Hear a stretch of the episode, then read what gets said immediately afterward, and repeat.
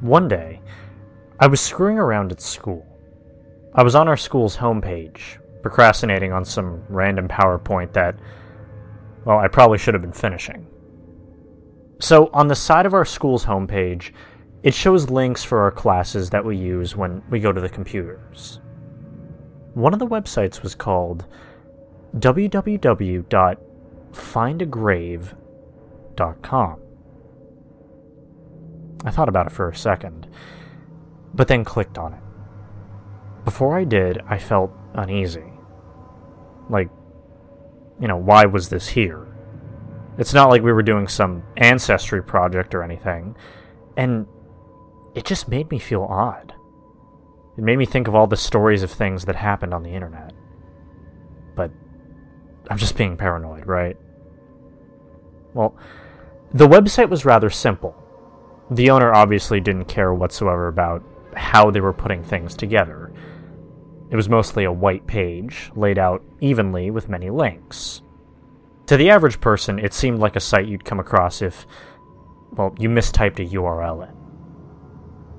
One of the many links laid out was search 87 million grave records.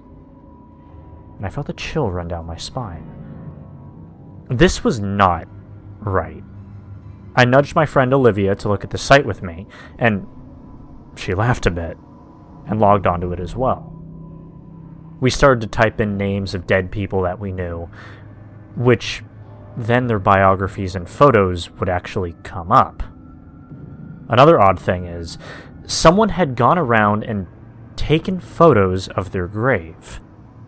Nearly every deceased family member I searched for, a picture of that respective headstone came up. The period soon came to an end, and I went on with the rest of the school day, not really thinking about it. That night when I got home, though, I told my mom about it. She just laughed and told me that it was indeed weird. I still didn't feel quite right about it, though.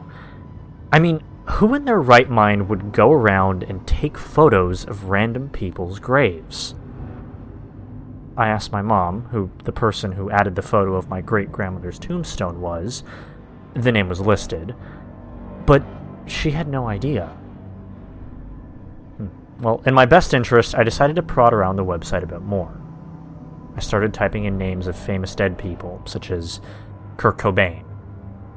There was a feature on the site where you could leave virtual flowers on the grave, which I guess was kind of thoughtful in my mind. Still, though, the entire concept of this was still unsettling. It was well into the night. All my internet friends had gone to sleep, but I had drank an entire liter of Coke before, so, well, I was awake and still curious. I was still going through the site, and I started to type in random names of alive celebrities to see if they have anyone of the same name that was dead. I started to type in people's names who I knew, and myself.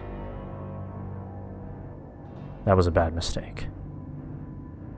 I typed in my name, a grin spreading across my face when I saw people of the same. I don't know why I was so pleased by this, but I was. I clicked on all four of the results, looking at where they were from and what years they died.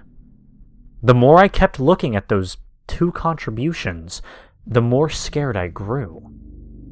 I should have just shut the laptop as soon as I realized that all the dead with the same name as me were in states surrounding my own. The birth dates and death dates were slowly increasing to mine. Clicking the back button, it said, showing four of five results. Had I missed one? I could have sworn that I went through them already. I scrolled down further to see the newest entry. I clicked on it. It said my birth year and the date of the next day. The photo included was me with someone standing behind me. At 11:59,